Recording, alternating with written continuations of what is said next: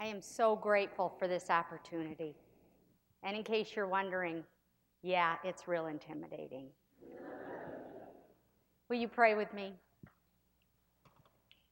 Gracious God, may the words of my mouth and the meditation of our hearts be pleasing in your sight, O Lord, our rock and our Redeemer. Amen. Several years ago, John Mayer had a hit song called Waiting on the World to Change. Do you remember that song? It was really popular. He won a Grammy for it. I've got that song on my iPod. I, I like Mr. Mayer's music, but with that said, I've got to tell you, I'm not crazy about the message in his song. I want to read to you the first verse.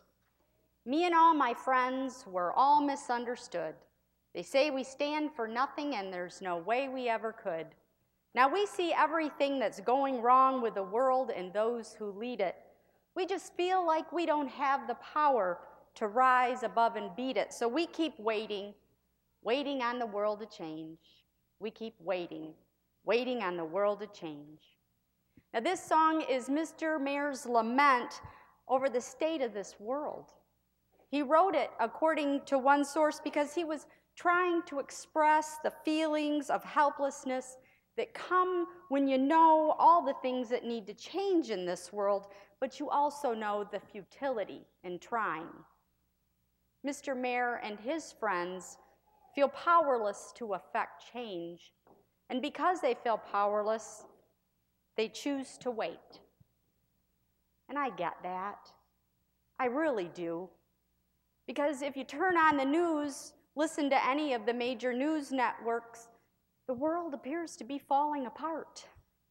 Famine, disease, natural disasters, not to mention the disasters that we bring about persecution and war, corrupt governments, ineffective and immoral leaders. Why, it's enough to make you want to pick up your guitar and write a song about how terrible the world is. So while I really like Mr. Mayer's music, I disagree with his worldview and his decision to disengage. I disagree because I know something that I don't think Mr. Mayer knows. We don't have to wait on the world to change because the world changed the moment God broke into history in the person of Jesus Christ. And we are called to continue to change the world through the power of the Holy Spirit in partnership with Christ's ongoing ministry until he returns and completes what he started that day on the banks of the Jordan River.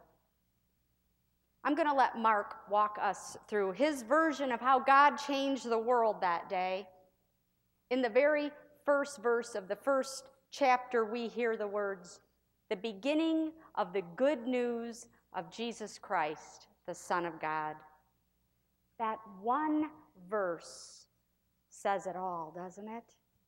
And we begin to think we've heard some of that somewhere before, haven't we? Maybe Genesis 1 in the beginning, God created the heavens and the earth. And we are reminded that the God who has been active in all of history is still active. The creator of the world has been working to change the world since Adam and Eve chose autonomy over dependence on God.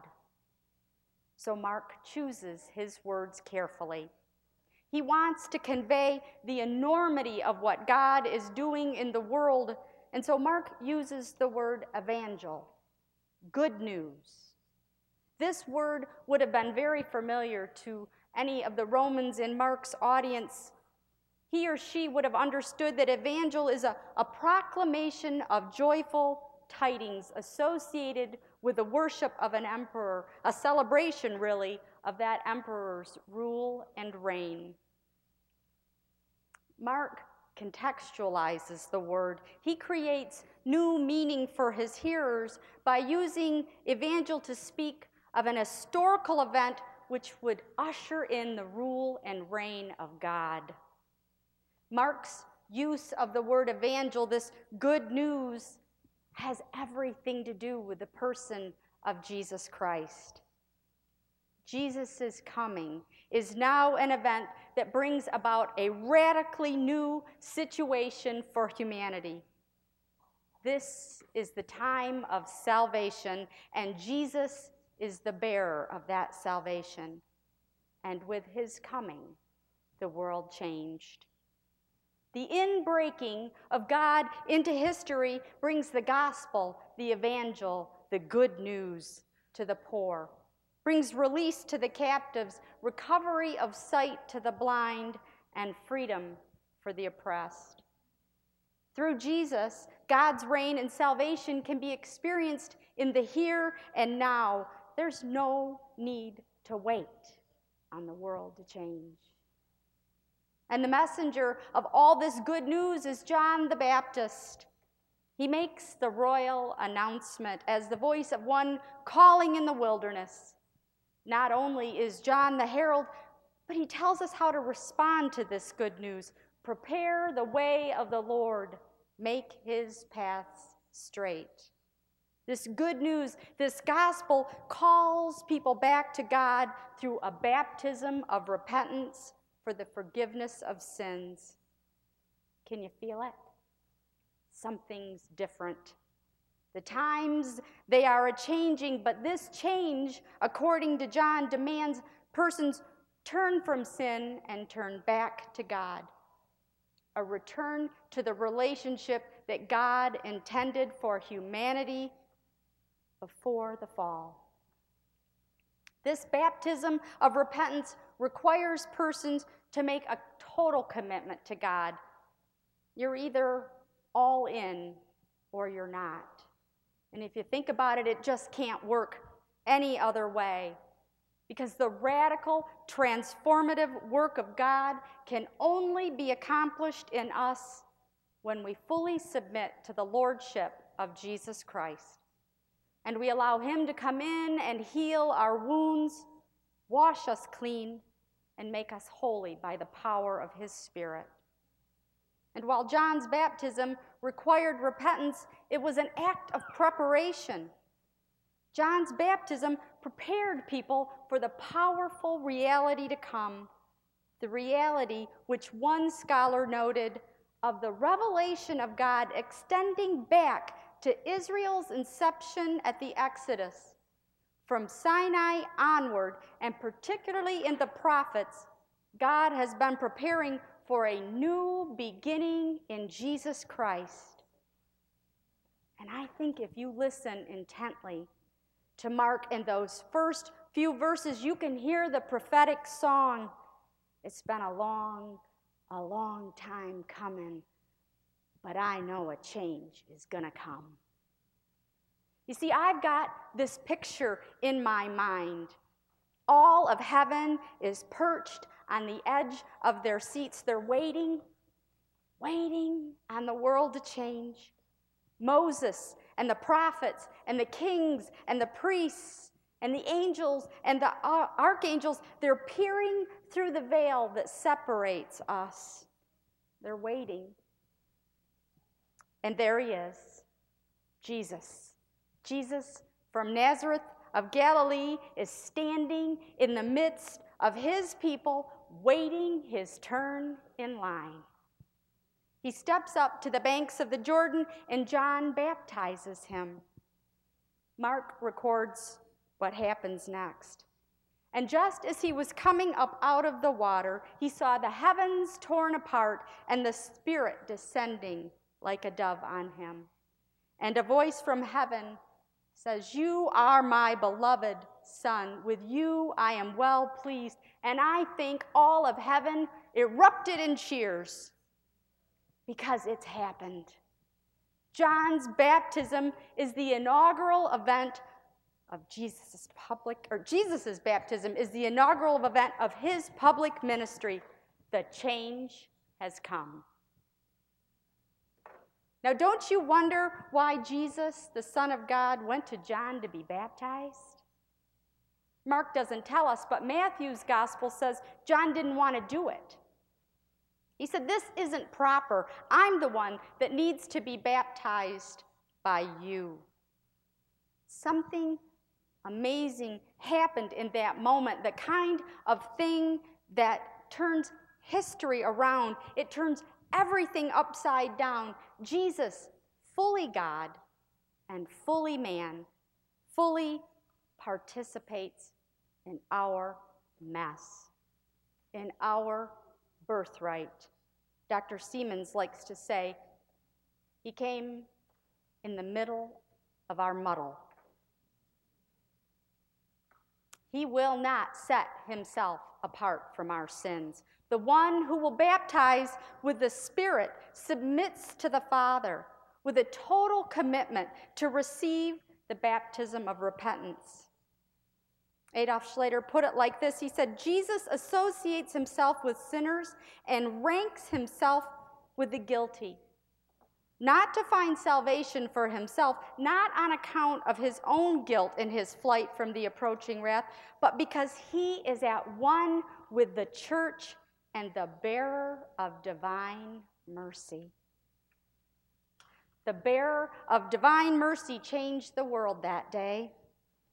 Jesus, through his baptism, identified himself with us, with sinful humanity in that moment, the Holy Spirit filled him completely and equipped him for ministry. Jesus blazed the trail, and he made it possible for us to turn away from sin and to turn back to God. We have been enabled to return to the one who offers forgiveness and gives us new life. And in our turning, we have been changed. That's the good news. As we receive the Holy Spirit in baptism, we find our true identity as children of God. We're incorporated into the body of Christ. We are born anew, and we receive the power of the Holy Spirit to live out this change. And this is where it gets good. And this is the part that John Mayer needs to know. In our baptism, we are commissioned into Jesus' ongoing ministry. Of course, partnering with Jesus won't be smooth sailing. It wasn't smooth sailing for him. Still dripping water from the Jordan, Jesus is driven by the Holy Spirit into the wilderness to face the adversary. We can expect the same, you and I, when we go all in, when we commit, when we're walking in the Spirit, when we're doing the work of Christ in this world. But know this we've got access to the same tools that Jesus used to deal with Satan, so put on your tool belts. Jesus is now baptized. He's fresh off his wilderness testing, and he is ready to make his debut. The time has come. Jesus enters Galilee proclaiming the good news of God, saying, The time is fulfilled and the kingdom of God has come near. Repent and believe the good news. Our God is on the move, fulfilling his promise of redemption. God has acted, has acted decisively in Christ to reconcile the world to himself. And God continues to act in ways that dramatically impact all of humanity.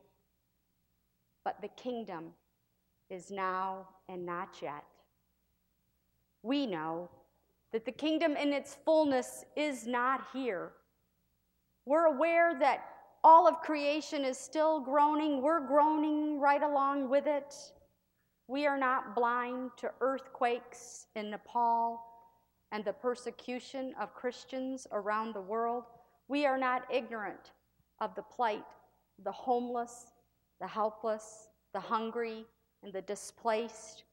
We are not unaware of those who suffer with disease and pain. We know all too well the consummation of the kingdom is still to come.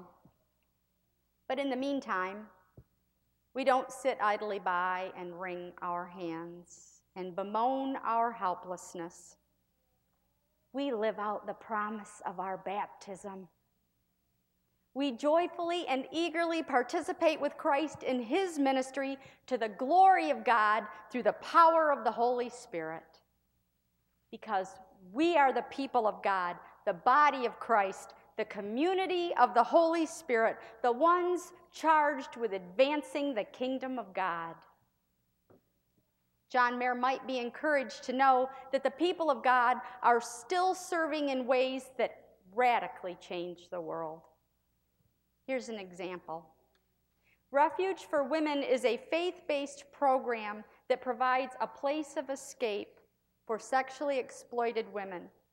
Women in this program spend up to 12 months living together in community, being cared for with the love of Christ.